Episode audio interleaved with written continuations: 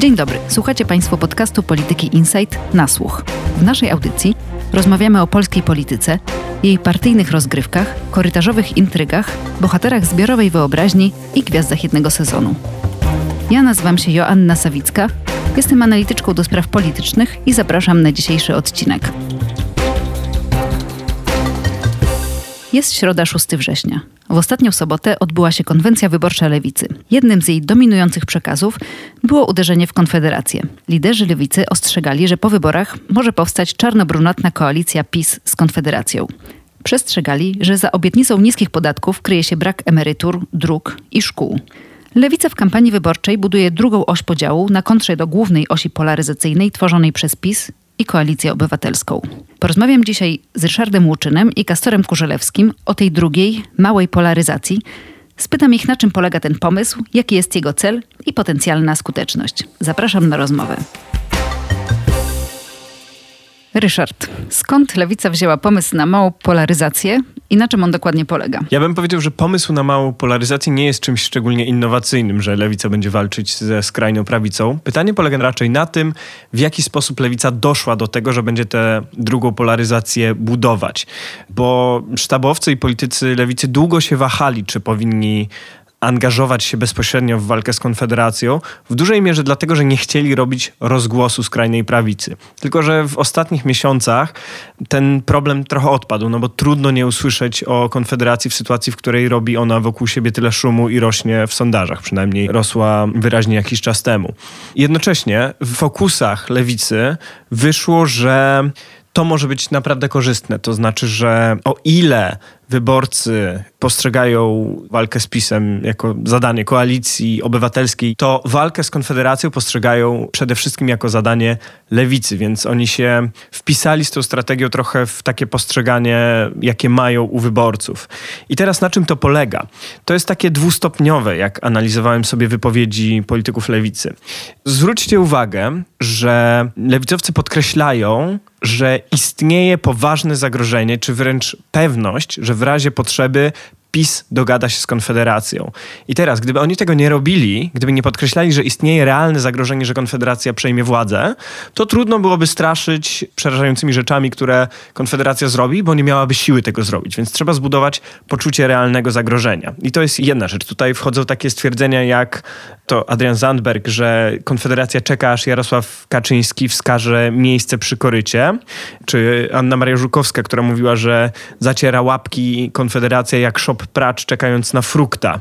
I ten drugi stopień to jest podkreślanie, że tylko lewica jest w stanie zatrzymać Konfederację. A dlaczego tylko lewica jest w stanie zatrzymać Konfederację? To znaczy, jakie ona ma tutaj siły, jakie ma narzędzia? Jak wyborcy mają uwierzyć, że lewica, która jest partią małą, jest partią ze swoimi ograniczeniami, bo z ograniczonym elektoratem, jak lewica może to zrobić? Ja mam poczucie, że to nie jest takie bardzo merytoryczne, dlaczego lewica jest właśnie tą siłą, która może powstrzymać. To jest historia, powiedziałbym, o tym, że oni budują poczucie wiarygodności, że oni są gwarancją tego, że w przyszłym rządzie nie będzie skrajnej prawicy, że oni są tak biegunowo różni, że oni na pewno się nie zgodzą na jakiekolwiek ustępstwa wobec Konfederacji i to też wybrzmiało podczas ostatniej konwencji, że oni są jedynym komitetem, który nie ma na listach nacjonalistów czy osób, które mają lub miały powiązania ze skrajną prawicą.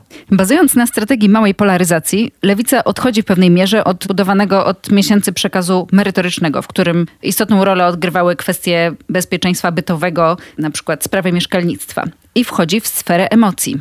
Z kolei mamy moment, w którym inne, zwłaszcza duże partie, szykują się do swoich kongresów programowych. W sobotę będzie kongres Platformy i kongres PiSu.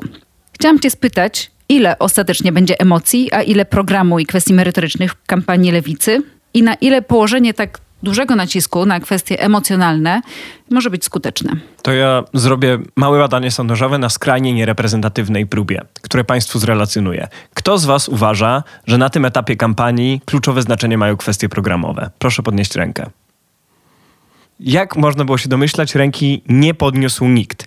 I nie podnieśliby jej też sztabowcy lewicy. Jak z nimi rozmawiałem, to oni są raczej przekonani, że to nie jest już ten moment, w którym rzeczywiście kwestie programowe będą decydowały. Ja bym to opisał w taki sposób, że te wszystkie postulaty, o których oni mówili przecież od dawna, ten przekaz się naprawdę nie zmienia od miesięcy, czy nawet mniej więcej dwóch lat, są jakąś taką bazą do budowania wiarygodności i do budowania emocji opartych na tych postulatach. Powiedzmy, mamy szereg postulatów mieszkaniowych, mamy szereg postulatów związanych z państwem dobrobytu, państwem opiekuńczym i to może stanowić bazę do budowania emocji pod tytułem Lewica da wam poczucie bezpieczeństwa.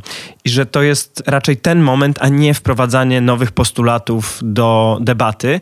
To pokazuje też, wiecie, no na tej konwencji nie było nowych postulatów. Program Lewicy znalazł się w internecie w sposób tak niezauważalny, że ja się o tym dowiedziałem ze dwa tygodnie później.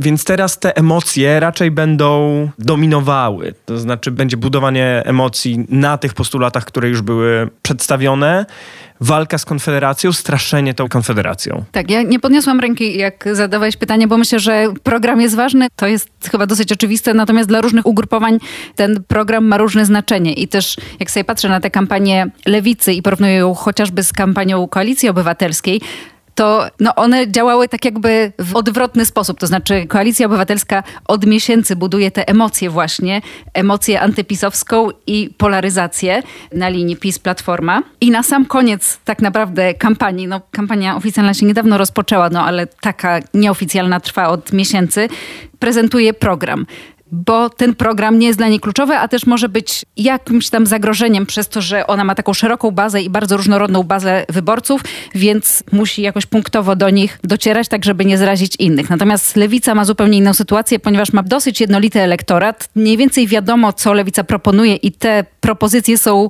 bardzo zgodne z jej generalnym wizerunkiem, więc dlatego w te emocje może wjeżdżać teraz. Ja się włączę, że według mnie wszystkie kampanie partii politycznych są bardziej o emocjach niż o programach. To znaczy nawet nieoficjalni konfederaci mówią o tym, że ten ich program został opublikowany jako pierwszy głównie dlatego, żeby wybić argument oponentom, że oni nie mają programu i ten program po prostu musi być. To znaczy trzeba wskazywać, że ten program jest. Natomiast to, co sprzedają partie, czy to Konfederacja, czy ktokolwiek inny, to jest raczej jakaś wizja czy opowieść. No i u Konfederacji to jest właśnie te amerykańskie przedmieścia z lat 50. U Koalicji Obywatelskiej to może być opowieść antypisowska, u PiSu to może być opowieść antytuskowa. Natomiast co do zasady, to jest tak, że dzisiaj nie da się prowadzić kampanii w oderwaniu od emocji. Ja też nie do końca wiem, co to miałoby znaczyć, natomiast wyobrażam sobie, jeśli oglądają sobie Państwo film historyka Antoniego Dudka na YouTubie, to mogą sobie Państwo obejrzeć spoty wyborcze z wczesnych lat 90. Strasznie nudne rzeczy, w których politycy siadali przed kamerą i opowiadali o programach. No dziś już tak nie ma, to znaczy dziś wszystkie partie koncentrują się właśnie na tych emocjach, a program jest raczej czymś z tyłu. Tak, Kastor, zgadzam się z tobą, natomiast jak patrzę na kampanię Lewicy wstecz, to one nigdy nie były specjalnie emocjonalne, więc tutaj widzę jakąś nowość. I też myślę sobie, bo w czerwcu Okopres opublikowało sondaż Ipsos, w którym elektoraty odpowiadały na ile wierzą w wzrost sondażowy ich własnych partii. Ten sondaż pokazał, że elektorat lewicy i elektorat trzeciej drogi to są wyborcy pesymistyczni. No to był specyficzny moment po marszu 4 czerwca, kiedy koalicja obywatelska rosła, a te mniejsze partie opozycyjne traciły. Natomiast no, ewidentny był brak nadziei u tych dwóch elektoratów. A jak wiemy, w kampanii bardzo, bardzo ważnymi emocjami są z jednej strony strach, z drugiej strony nadzieja. W tej małej polaryzacji widzę budowanie kampanijnych emocji na bazie strachu przed brunatną falą, która może zalać Polskę, jeżeli do władzy dojdzie Konfederacja. Chciałam was spytać, gdzie w takim razie lewica szuka nadziei, jeżeli szuka jej? No rzeczywiście jest moim zdaniem tak, że elektorat lewicy jest niewiele mniej chyba straumatyzowany niż politycy lewicy, takim efektem ostatnich kilku tygodni kampanii. Tu oczywiście kłania się przede wszystkim 2015 rok, kiedy lewica w dosłownie ostatnich dniach, godzinach straciła miejsce w Sejmie. Gdzie lewica szuka nadziei? Ja myślę sobie, że ona próbuje zarysować taką wizję Polski biegunowo różnej od tego, co mamy w tym momencie. Że jest to Polska, w której media nie są propagandą, w której nikt ci nie zagląda do łóżka, która podejmuje odpowiedzialne decyzje finansowe. To znaczy, że to jest raczej taka nadzieja na przyszłość, a niekoniecznie na wybory. Ja mało widzę tej nadziei na wybory, to muszę powiedzieć. To znowuż kolejna rzecz, która wybrzmiała podczas konwencji. W pewnym momencie, okej, okay, Robert Biedroń powiedział, wygramy te wybory, no ale to był raczej, ja nie wiem, żart, wygramy w jakim sensie. W innych momentach politycy lewicy mówili otwarcie, chcemy zająć trzecie miejsce. Tam są dość ograniczone ambicje w tym momencie. To jest raczej takie zaakceptowanie momentu dziejowego i swojego miejsca na scenie politycznej, rozejrzenie się i stwierdzenie, ok, w tych okolicznościach jakoś super dużo nie ugramy. I ten strach, o którym ty mówiłaś i ten brak nadziei, z którym zmaga się lewica, moim zdaniem bardzo kontrastuje z tym, w jakiej sytuacji jest Konfederacja. To znaczy Konfederacja i wizja Konfederacji jest wizją pozytywną. To znaczy, w momencie, gdy lewica ostrzega przed Konfederacją, Konfederaci idą po tę władzę w jakiejś bliższej czy dalszej przyszłości, tak czują, że są na jakiejś fali dziejowej. No i oni sprzedają tę wizję grilla, samochodu, wakacji. Oni są w tym momencie partią bardziej aspiracyjną, podczas gdy lewica no, mówi chociażby o kwestii zmian klimatu która jakoś jest ważna, może akurat nie w tych wyborach, natomiast to do zasady jest ważna w jakimś imaginarium lewicowym. I zmiany klimatu, czyli ta wizja lewicy, wiąże się z pewnymi ograniczeniami. I jedyne, co tak naprawdę lewica może sprzedawać jakoś wiarygodnie młodym ludziom, to to, że ich poziom życia nie spadnie, pomimo tego, że będziemy wdrażać różne polityki zapobiegające tym zmianom klimatu. Podczas gdy Konfederacja po prostu mówi: Słuchajcie, my się na to wypinamy, to znaczy, wy będziecie żyć tak, jak chcecie żyć. I my wam nie zabierzemy, my wam będziemy w tym pomagać. Tak, no właśnie akurat te kwestie klimatyczne w tych wyborach odgrywają zaskakująco małą rolę i też lewica niewiele o tym mówi. Jak oglądałam konwencję lewicy, tą ostatnią sobotnią, to chyba taką próbę budowania tej nadziei widziałam w tym, że lewica przekonywała, że oni są partią wolności. Wiadomo, że Konfederacja jest rozumiana jako partia wolności, tylko wolności inaczej rozumianej i to jest walka o to, w jaki sposób rozumiemy tę wolność, jak ją zdefiniujemy i jak ją sprzedamy, tak żeby wyborcy no tutaj chyba przede wszystkim młodzi wyborcy, bo tutaj się pewnie toczy najbardziej zagorzała walka, ją zrozumieją i jaką definicję kupią. Konfederacja bardziej mówi o wolności gospodarczej, a lewica o wolności światopoglądowej i tego, jak żyjemy i czy państwo nas kontroluje. Tutaj wtrącenie małe z teorii, to znaczy w literaturze funkcjonuje rozróżnienie na wolność od i wolność do i jedna z partii, to znaczy lewica jest partią wolności do, robienia różnych rzeczy. Natomiast wolność w rozumieniu Konfederacji to jest zdecydowanie ta wolność libertariańska, wolność od, wolność od interwencji państwowej, wolność od innych ludzi wtrącających się w twoje sprawy.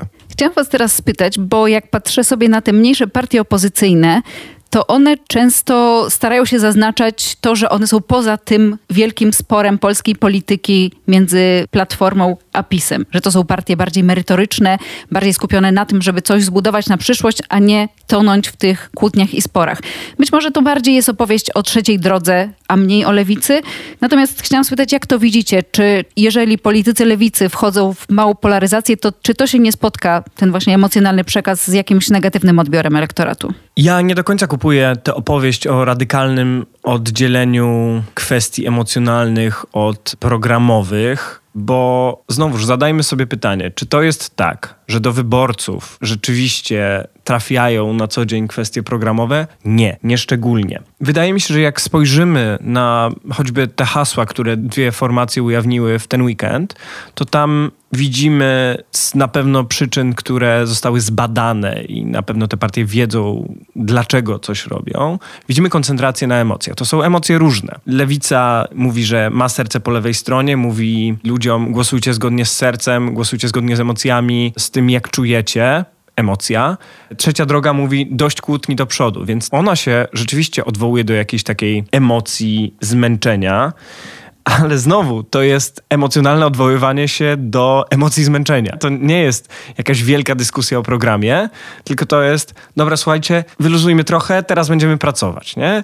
Więc ja nie mam poczucia, że naprawdę w tym momencie można odejść od emocji. Tak, ja się zgadzam z Ryszardem. Ryszard czyta teraz książkę Jonathana Haidta, Prawy Umysł, co moim zdaniem jest bardzo spójne z tym, co mówi. Wyraźnie wpływa na moje myślenie. To jest książka o tym, że właśnie w polityce rządzą emocje i rzeczy, rzeczy, których nie dostrzegamy w naszym umyśle.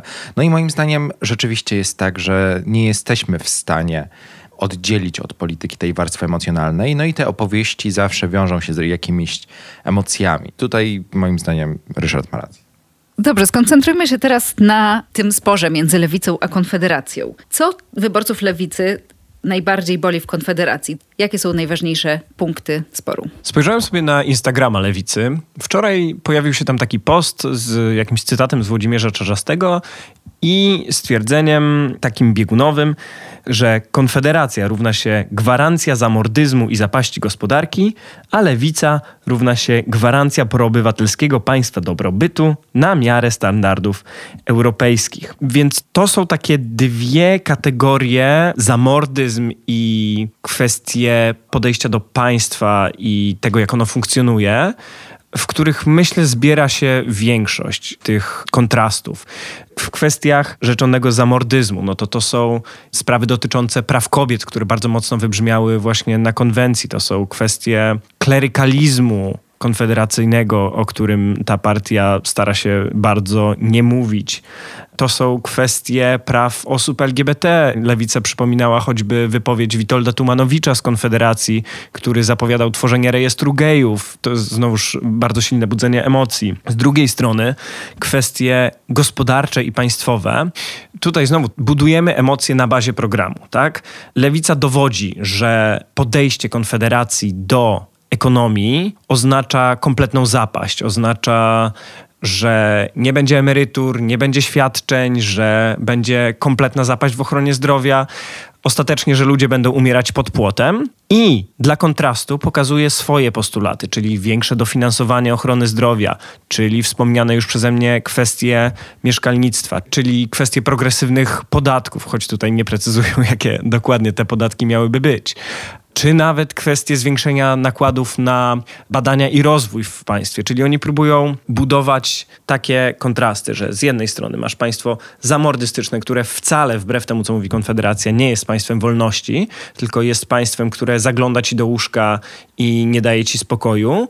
Z drugiej strony masz państwo, które faktycznie daje ci wolność.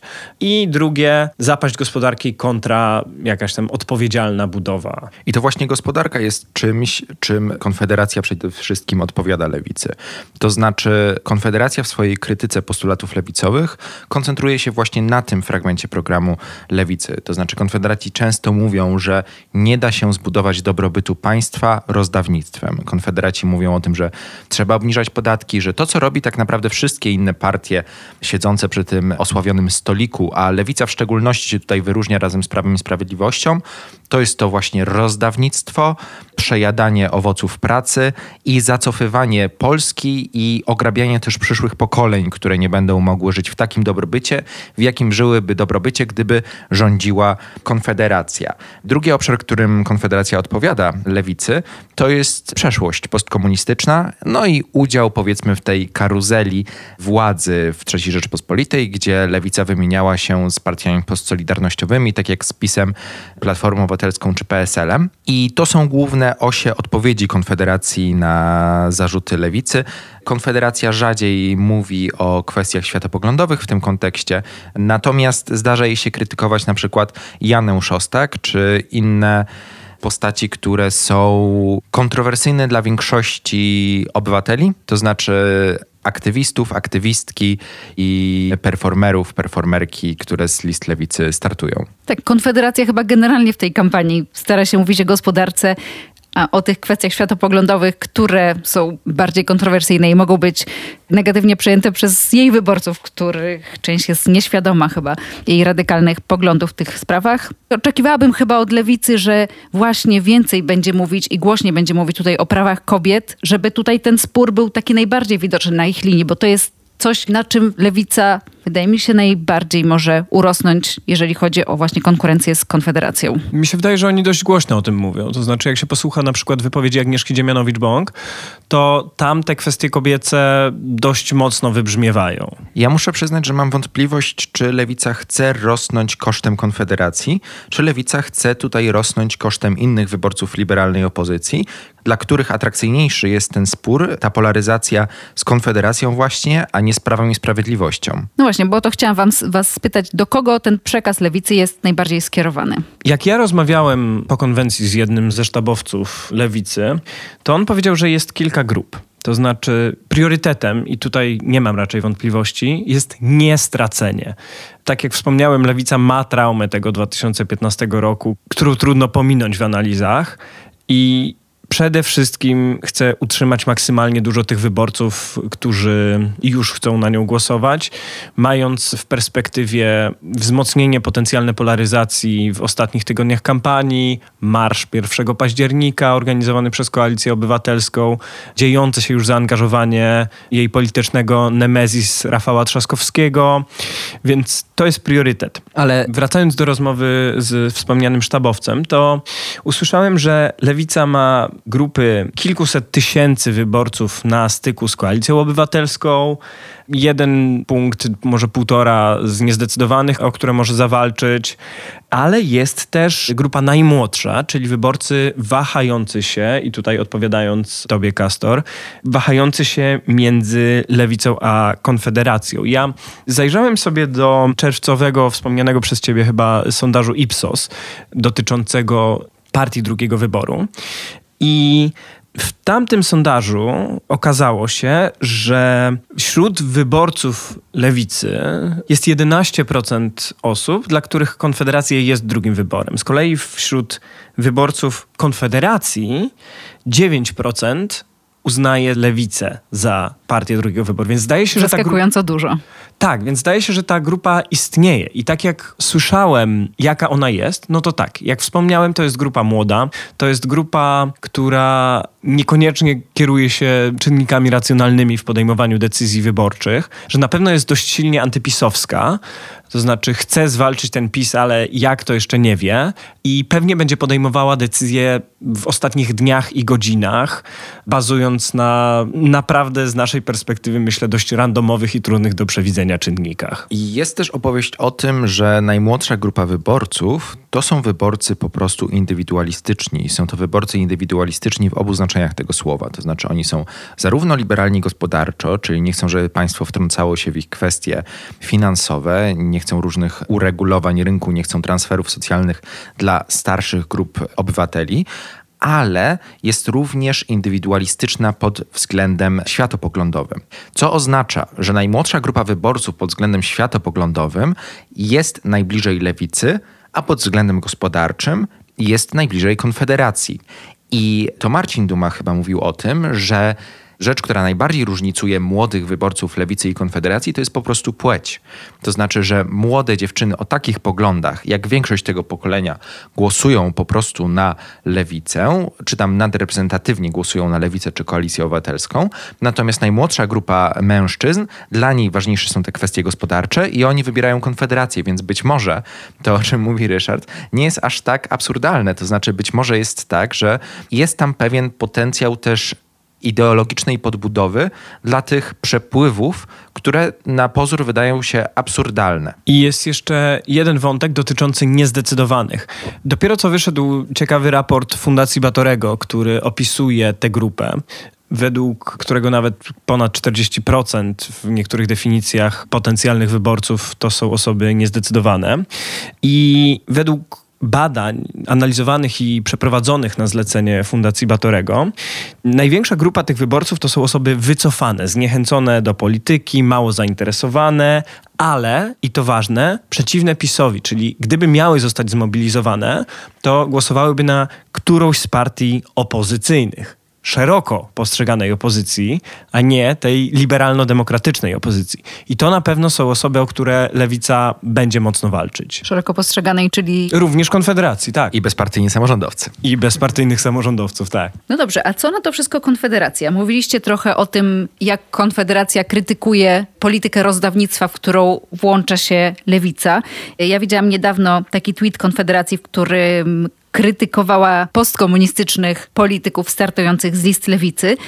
Natomiast chciałam Was spytać, na ile ta mała polaryzacja jest istotna dla Konfederacji? Czy to jest strategia budowana wyłącznie przez lewicę, czy i jak się w to wpisuje Konfederacja? Konfederaci, gdy z nimi rozmawiam, mówią mi, że rzeczywiście dostrzegają to, że w ostatnich tygodniach lewica mocniej zaatakowała konfederatów, natomiast ich ani to grzeje, ani to mierzi, że dla nich jest to tak naprawdę dość neutralne, że do ich wyborców ten przekaz nie dociera i raczej nie boją się tego, że stracą wyborców na rzecz lewicy.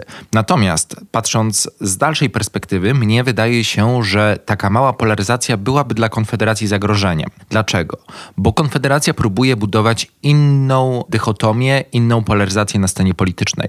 Konfederacja chce ustawić obok siebie PSL, Lewicę, PiS i PO i uznać je za tak naprawdę jedną grupę siedzącą przy stoliku, trzymającą karty, trzymającą władzę i Konfederaci chcą być alternatywą dla wszystkich tych czterech partii, a nie po prostu jednej z nich. Druga sprawa, dlaczego wydaje mi się, że taka polaryzacja mogłaby być dla Konfederacji zagrożeniem, to znaczy spójrzmy na to, że małą polaryzację możemy postrzegać szerzej na scenie politycznej. To znaczy mamy dużą polaryzację PiS-KO i mamy małą polaryzację Lewica-Konfederacja. I taki układ tak naprawdę wpycha Konfederację w ramiona Prawa i Sprawiedliwości, czego Konfederaci na pewno nie chcą. To znaczy Lewica nie ukrywa tego, że ona jest blisko koalicji obywatelskiej, mają nawet podobne logo wyborcze.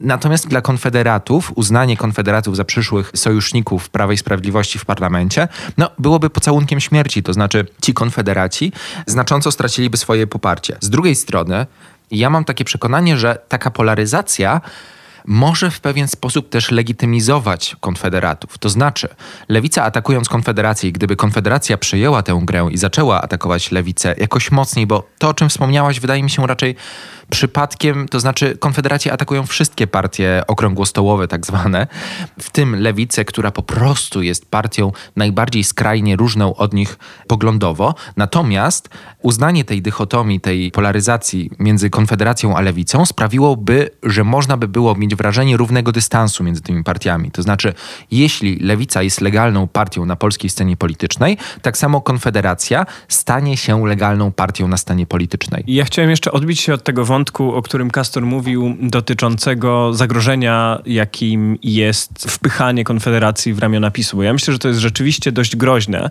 bo to robi nie tylko lewica. Jak spojrzymy na wypowiedzi polityków z różnych partii, to tam często pojawia się wątek zagrożenia wynikającego z koalicji Konfederacji z PiSem. Czyli partie liberalno-demokratycznej opozycji starają się zbudować w wyborcach przekonanie, że ta koalicja jest bardzo prawdopodobna, bo Konfederacja na pewno się skusi na wszelkie frukta, które Jarosław Kaczyński jest w stanie zaoferować. I jeśli wyborcy Konfederacji rzeczywiście zaczną być przekonani, że tak jest, no to Konfederacja traci tę opowieść, że walczy z bandą czworga, tak? bo staje się zbliżona do jednej partii z tej czwórki. I jeszcze jedna rzecz. Ja myślę, że ta polaryzacja jest trochę groźna dla Konfederacji, bo traci ona w pewnym stopniu moc nadawania narracji. Przestaje móc opowiadać o tym, o czym sama chce opowiadać i trochę musi się odnosić, albo nawet jeśli nie musi się odnosić, to że do jej wyborców trafia przekaz, którego Konfederacja by tam nie chciała. No bo jesteś sobie partią, która no, ma jakieś trupy w szafie, ale chce opowiadać o tym, że lubi niskie podatki, już tam palszyć gospodarkę, ale twoi wyborcy słyszą o tym, że jeden twój kandydat chce rejestrować gejów, drugi chciałby podpalać maszty 5G, a trzeci właściwie to gloryfikuje Władimira Putina to nie jest ten przekaz, który chcesz, żeby trafiał, tak? W sensie Konfederacją Gietrzwałską się nie chwalisz, tylko ją ukrywasz, a inni chcą ją wywlec na wierzch. Tak, zwłaszcza, że Konfederacja sama ucieka nawet od terminu skrajna prawica. Konfederacji mówią, że oni chcą po prostu normalności, że oni chcą, aby ta normalność w Polsce ponownie zapanowała. Warto wspomnieć też o tym, że są tak naprawdę dwie grupy wyborców Konfederacji. Jest ten kor, który rzeczywiście jest radykalnie prawicowy, no i koru radykalnie prawicowego nie rusza krytyka lewicy, wręcz Konfederacja staje się uwiarygodniona o ile w ogóle potrzeba uwiarygodnienia w tej akurat kwestii. Natomiast druga grupa, chyba teraz większa grupa wyborców Konfederacji, to jest grupa właśnie tych letnich wyborców, którzy polityką może nawet nie za bardzo się interesują, mają takie ogólnopoprawne, liberalne poglądy, no a dociera do nich Konfederacja, czy to przez TikToka, czy to przez media społecznościowe. I to do tych wyborców właśnie próbuje trafić lewica. Pytanie, czy jej się uda, bo to, co wiemy o tej grupie wyborców i co mówią sami Konfederaci, to to, że ona jest trudno docieralna dla innych partii. Ponieważ, I to mówią też lewicowcy. Tak, ponieważ oni nie oglądają telewizji, oni funkcjonują w swoich bańkach, a gdy ktoś już jest w jakiejś bańce, to trudno go z tej bańki odbić. Też wydaje mi się, że ta mała polaryzacja jest dla Konfederacji niewygodna, bo stawia Konfederację w tej takiej niższej lidze. Jeżeli Konfederacja miałaby walczyć głównie czy wyłącznie z lewicą, no lewica jest jednak partią 9-10%, która nie ma aspiracji, że w najbliższych latach samodzielnie będzie rządzić Polską. A Konfederacja wydaje się mieć takie aspiracje, ma też po prostu wyższe aspiracje, jeżeli chodzi o poziom poparcia w najbliższych wyborach inne partie opozycyjne w jakiś sposób pomagają Konfederacji w tym, że każda z nich stawia siebie jako przeciwnika Konfederacji. Widzieliśmy to bardzo dobrze na ostatniej debacie wyborczej w TVN-ie, na której nie stawił się przedstawiciel PiSu, natomiast byli przedstawiciele Lewicy, Trzeciej Drogi, Koalicji Obywatelskiej i Konfederacji. I wszyscy przedstawiciele opozycji, tak zwanej opozycji demokratycznej, uderzali i atakowali Przemysława Wiplera, który reprezentował w tej debacie Konfederację. Wydaje mi się, że rzeczywiście każda partia próbuje budować się trochę na tej konfederacji. To znaczy, trzecia droga widzi tam liberałów do odbicia, lewica widzi młodych ludzi do odbicia, a przede wszystkim widzi właśnie tę walkę wewnątrz liberalnego elektoratu.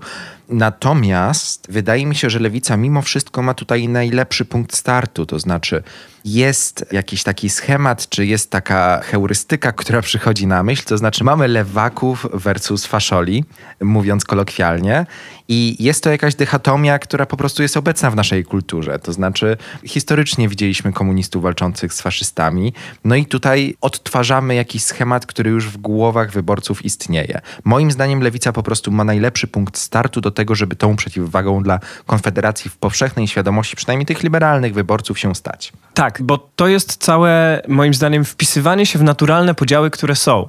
Jest ten naturalny podział na skrajną prawicę i na lewicę, i to jest po prostu dla ludzi łatwo zrozumiałe. I to jest pokrewne do tego, co Lewica usiłuje zrobić ze swoim hasłem, tak? To znaczy, ja mówiłem we wczorajszym podcaście codziennym, że to hasło Serce mam po lewej jest czymś, co jest obecne już w przestrzeni, co się pojawia jako slogan w wypowiedziach ludzi, w różnych miejscach się już pojawia, więc ludzie to znają. No dobrze. Na koniec chciałam was spytać o twarze tej polaryzacji. No jeżeli mówimy o walkę PiSu z Platformą, no to wiadomo, że chodzi przede wszystkim o wielką wojnę między Donaldem Tuskiem a Jarosławem Kaczyńskim. W tej małej polaryzacji nie jest to takie oczywiste. No oczywiście najważniejszym liderem Konfederacji jest Sławomir Mencen, a kto jest na lewicy wrogiem Mencena. Cała kampania lewicy opiera się na pojęciu ekipy. Na tym, że tam nie ma jednego lidera. Nie jest nim ani Czerzasty, ani Biedroń, ani Zandberg, ani teraz Magda Biejat, która została współprzewodniczącą razem jakiś czas temu. Tylko to jest historia o tym, że to jest grupa ludzi, którzy razem pracują i razem będą odsuwali PiS od władzy. I podobnie jest w kwestii budowy tej drugiej osi polaryzacji. Nie jest tak, że jest jedna osoba wyznaczona do atakowania Mencena i spółki, tylko wątki dotyczące Konfederacji pojawiają się w wypowiedziach wszystkich właściwie polityków lewicy. Czy to Zandberga, czy to Biedronia, czy to Czarzastego, czy którejkolwiek z liderek, z którymi oni teraz występują w parach. No jestem bardzo ciekawa, jak to się będzie rozwijać. Mam wrażenie, że ta strategia lewicy zbudowania tej małej polaryzacji powstała wtedy, kiedy Konfederacja dość mocno rosła w sondażach i rósł przez to strach przed Konfederacją. I na tym ta strategia opiera swoją skuteczność. Sierpniowe sondaże pokazały lekki zjazd Konfederacji. Oczywiście te sondaże przeprowadzane w wakacje są mniej wiarygodne, więc zobaczymy, jak to będzie we wrześniu, na ile Konfederacja utrzyma swoje notowania, czy będzie w stanie jeszcze rosnąć, czy raczej słabnąć i jak to wpłynie na małą polaryzację między lewicą a Konfederacją.